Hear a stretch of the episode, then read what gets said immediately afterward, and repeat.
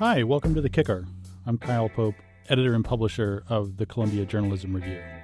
This week, we're continuing our look inside the Pulitzers. Last week, we talked to Sue Craig, who was part of the team from the New York Times, awarded the Pulitzer for their reporting on Trump's businesses. This week, we're going to chat with Darrin Bell, who won the Pulitzer Prize for editorial cartooning for his work about Trump and other things. Darrin, welcome to the Kicker. Thanks for coming on. My pleasure. Congratulations. Um, tell me about Monday. Tell me about Monday at three o'clock. Like, how did that go down? Where were you?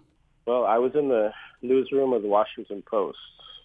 They they called me on Friday and asked if they could fly me out to D.C. and I asked, I asked why, and they said, "Well, I'm supposed to be surprised." So That's like that's like the worst lie ever. Like, hey, we're gonna fly you, but we're we're not gonna tell you uh, what's gonna surprise you. yeah. Okay, so go ahead. So you know, we we all sort of pretended like I like I had no idea what was going on, and um, you know, but but we all. I mean, everybody was saying congratulations. So So, but at what point did did you connect the dots? Was it in that uh, that conversation when they called, or when did you actually like, all right, well, this is what this is, and then how do you process that? Well, I I connected the dots when when my phone rang and I saw my editor's name on it, Uh-huh. and I and I knew that the Pulitzer announcements were going to be in a couple days. Yeah. And she had just sent me an email that morning telling me to make sure I keep my phone on because just in case I win, someone's going to call me. Uh huh. And then, so what was that like? So you had the weekend to think about this, and then you had all day Monday until the afternoon announcement. Um, what what was going through your head? For the first few minutes, it was just it was just a, a bit of shock. Um, I mean, it's it's been a it's been a long time coming, so it's it's not like it, it's not like a it's not like it's my first year and I Yeah, um, hit a grand slam. You know, my my first my first at bat. yeah, It's, it's been 24 years of of hard work and um, you know a lot of times not knowing if I was getting any recognition other than from my from my wife mm-hmm. because I Which is you know, important. at home, which is very important, very important, especially if she's listening. yeah. I mean, but your point is good. I mean, you have received, you've won the um, the Kennedy Journalism Award for editorial cartooning, which is a big deal. You've won the Berryman Award, so this isn't your. fir- uh, To your point, it's not like this has just come out of nowhere. Yeah, but I, it it just it the it's it's just an immense honor, and it, I didn't really I didn't really expect um, expect to to feel to feel calm. It, it's just a tremendous sense of validation. Like I I've been doing it right these past 24 years. I've been doing my job right. Mm-hmm. That's that's the feeling I got. And you know it's so interesting because if you look at if you look at your work, um, going back to I mean, you started doing this when you were a little kid, and then you did it at the uh, Berkeley paper, and then you had um, these two strips, Candorville and Rudy Park. I mean, you've been you've been writing and commenting on um, a lot about race and about sort of um, uh, you know communities that don't get as much attention as others and communities that, are under uh, stress you, you you ultimately won the Pulitzer though for a selection of cartoons that was heavily skewed towards national politics and Trump. Did you find it to be ironic or annoying or or like somewhat like slightly out of the the core area of what you tend to write about? Well, not not really. I I tend to write about the same thing um, every time I pick up my pen, which Uh-huh. is um, which is human dignity, Uh huh. and and that comes in so many different forms. It, it comes in the form of stories about police brutality, hmm about unarmed black men being shot, about um, immigrants being separated from their children and uh, children disappearing for years at a time, and the government having no no care about them, hmm no no plan or anything. Um, and Donald Trump, I think, is the embodiment of the denial of human dignity. hmm and and I, I I try to put that I try to put that theme into every every critique of, of Donald Trump that I have because I think that's the heart of the matter. That's that's that's the reason he is a corrosive effect has a corrosive effect on this country. He's he's coarsening the country. He's he's making it okay to deny people their dignity. Right. And so I I'm proud that I that I won for cartoons that mainly dealt with Trump. Mm-hmm. Because I I think that I think they I think they saw what I was going for in those in in the work. Yeah. Um, I'm I, I'm not supposed to go into this in detail, but I I, uh, I, I should tell you that I was a judge on the cartoon uh, category this year. Um, oh, well, and, bless you. um, and that um, that passion really came through. Um, the point that you're just making. I mean, there, as you can imagine, um, a lot of the submissions were about Trump. In fact, the majority. But um, you know, I think this this this overall sense of sort of outrage that you have really was really stood out. thank you. I'm I'm I'm really I'm glad I was I'm glad I I'm glad I was right about that. Yeah. For for people who don't know about you and your work, uh, you you you've you've been wanting to do this since you were like l- literally like a toddler, right? You've been cart- drawing and, and making cartoons. Well, yeah, I my my mom taught me to draw when I was three, um, probably to to stop me from scrawling on the walls. Mm-hmm. She she gave me paper and she taught me all the techniques that I would ever need. You grew up in um, you grew up in L.A. I did. Okay. I did. Um, yeah, and we we weren't we were we were sort of on the wrong side of the tracks, um, but I was bused to the to the right side every day for school, and I was very shy um, partly because of where I came from, and I and I was sitting in school with the children of, of movie stars. Mm-hmm. Um, we just just say so I, you're you're African American, um, and the school yeah. was primarily white. It was primarily white, yeah, and and um, I was one of only two African Americans in the class. Uh-huh. And so I I kept my head down and I I just drew cartoons the whole time, and and I would pass. This was I was shy, but the way I interacted with people was I would draw cartoons about whatever the teacher was saying, and I'd pass them around class. and, and then quickly, quickly get in a lot of trouble. Yeah, yeah. Well, actually, no, because the the teacher, when the teacher found out about it, the teacher loved it. Oh, that's great. So you got away with it because you had talent. Right. right. and I had forgotten all about this until my elementary school reunion 20 years later everybody was telling me they still have the cartoons. Oh, that that's hilarious. That's hilarious. So luckily, yeah. you didn't like wad them up and throw them at people. You actually passed them, so they can they can hang on to them. That's what I was known for. So you you this is interesting though because you were so you were this was a way for you to express yourself. Did you find it a way to kind of um, talk about stuff through your cartoons that you weren't comfortable in talking to people about? Yeah, I mean, I think you know, in retrospect, these were political cartoons. Uh-huh about what was happening in class, about the power dynamics, you know, about the personalities, um, making fun of something that just happened at recess, mm-hmm. and putting it in a, in a different light. Light. If something, I, I remember, I would try to, I would try to make people laugh about something bad that just happened, mm-hmm. and I and try to lift their day, try to lift their spirits a little bit. So do you feel? Do you still feel that now? Do you still have that sense of um, you, you see yourself as an outsider who expresses himself through his art like this? I do. I think that's probably why I haven't applied to be. I, I've never really tried to be on staff mm-hmm. at a mm-hmm. newspaper. Mm-hmm. I I like working. I guess I like working by myself in my studio and and where I'm free to critique things that the editorial board doesn't really agree with mm-hmm. and send it to and send it out and see which paper buys it. And, and what have you learned? What have you learned about what the kind of um, I mean, we at CJR we're, we're, we're, we just happen to be spending a lot of time looking at um, graphic art and cartoons around the world, uh, specifically used by people who use cartoons to say things that you can't say in those countries that sometimes repressive regimes. Um, similarly, what do you find in terms of like stuff that you can say because you have this medium that you don't find that that newspapers here are still are comfortable with writing about?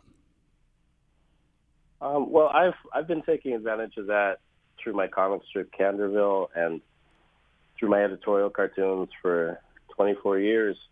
I mean, it's it's that old saying, in a in a tyrannical kingdom, only the jester can tell the truth. Mm-hmm. So I, I've I've hit on a lot of a lot of uncomfortable truths.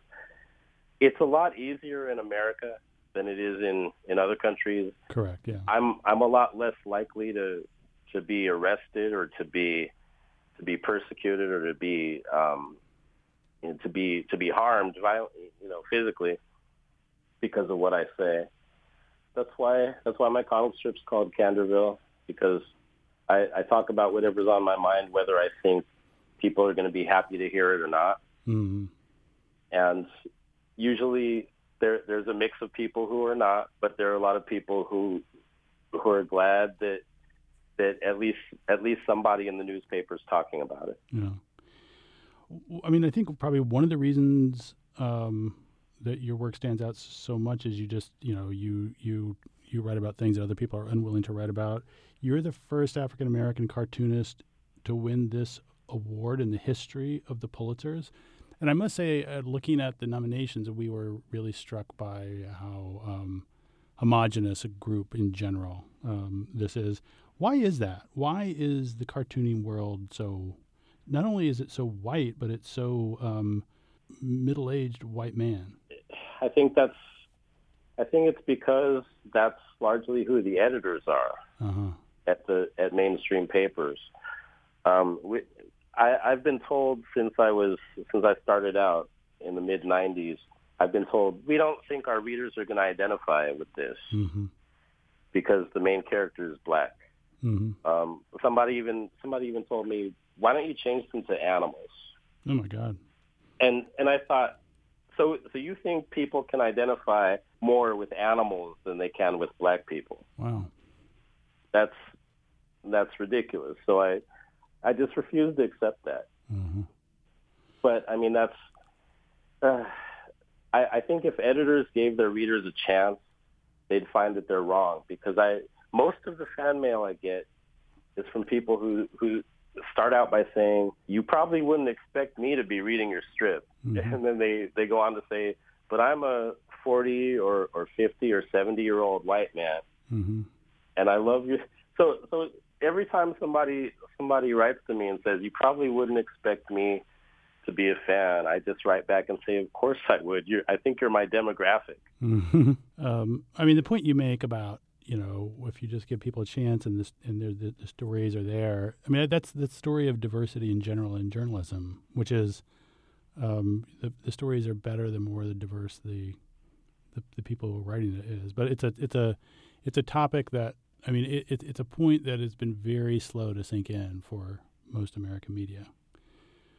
It has. I mean, and they they might be right to some extent. I'm sure readers. I'm sure there are a lot of readers who glance at the strip and keep and keep moving Mhm. because they don't think it'll appeal to them. But after a few months, you know, they'll they'll start to read it and they'll start to to see things in it that they identify with, and you know they'll they'll start to they'll start to think that they'll start to realize that um, you know people who don't look like them uh, can say something that's meaningful to them. Mm-hmm. Um, And when it comes to, to the editorial cartoons, people usually usually don't know what my what my ethnicity is. Right, right. Uh, no, that's true. Um, ha- ha- have you changed the way, uh, specifically when, when, I'm, when I'm thinking about Trump? I mean, your character, your portrayal of him is, um, you know, he's he. He's one thing. The thing that I thought was funniest that kept recurring is this like crazy, ridiculous long tie that goes like all the way down to his feet, which I thought was hilarious. um, and if, of course, like everybody keys on his hair. Um, but I mean, I think you you know you really succeeded in because a lot of people just portray him as a complete, uh, you know, whatever goofball or or a, a sort of ridiculous figure. Yours, um, your work, there, there's definitely a kind of a very dark edge to his clown clownness. You know what I mean? Um, Yeah. um, have you um, how how have you evolved in your thinking about how to portray him? Because it sort of gets to this bigger question of like how much airtime do we give him, and how do we think about um, you know when do we just repeat what he says despite its ridiculousness? And and in your case, like how do you portray him in a way that conveys the sort of real damage that he's doing? As your as your thinking evolved, have you changed the way that you approach him? Yeah, I think so. I, I think I've I focus less on on how he looks and more on how he on how his actions make me feel. Uh huh. And also I, I think I've I've gone from I've gone from thinking that he's the cause of of, of our divisions and and of what's going wrong with the country to thinking he's just a a representation. He's a he's a manifestation Mm-hmm. of of a of a rot that already existed in this country. Mm-hmm. And so I think I, I it's funny that you mentioned clown because after a while, I, when I started, when I thought about Donald Trump, I would think about, and this might sound silly, I would think about the Joker Yeah. from, Yeah. from Batman. Yeah, no, that comes through. Yeah.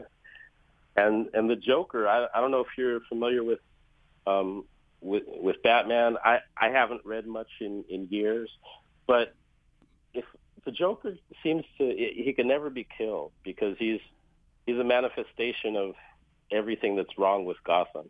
Oh, so interesting. Yeah, that's and you know, and Donald Trump. So he's more, he's less a villain than he is like a, a demon or or a or what- you know, one of the one of the deadly sins. right. He's just sort of and- a he's an evil id. Right, right. And so that's that's how I that's how I've come to draw come to draw Donald Trump.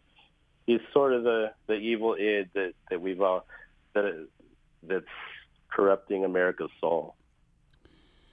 How uh, finally, like, what is is this? Is this a good, particularly good time to be doing editorial cartoons? I mean, um, one of the finalists uh, this year was somebody who was actually fired um, for his Rob car- Rogers. Yeah, for his cartoons. Um, which, on the one hand, you could look at it and say, "Well, that's terrible." On the other hand, you could look at it and say, "Well, that's awesome because it shows the power of these things, and you know that that people would be so afraid that he would get fired." What is your sense of cart- editorial cartoons in the in the culture as a as a means of commenting on this like incredibly bizarre, scary time that we're living in? Well, I, I think they're more they're more important than ever.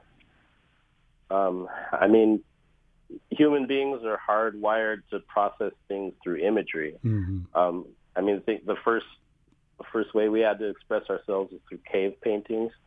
Human language, uh, written language, began as hieroglyphics. Um, we've had cartoons ever since then, and when when something horrible happens to a child, you you give them a paper and some crayons, and you ask them to to draw what happened, hmm and it it helps them process it. And there's art therapy for adults as well. Yeah. And I think editorial cartoons at their heart, at their their at their essence, what they are is art therapy. Yeah. Um, whether they make you laugh or not, they help you process what's happening. Yeah.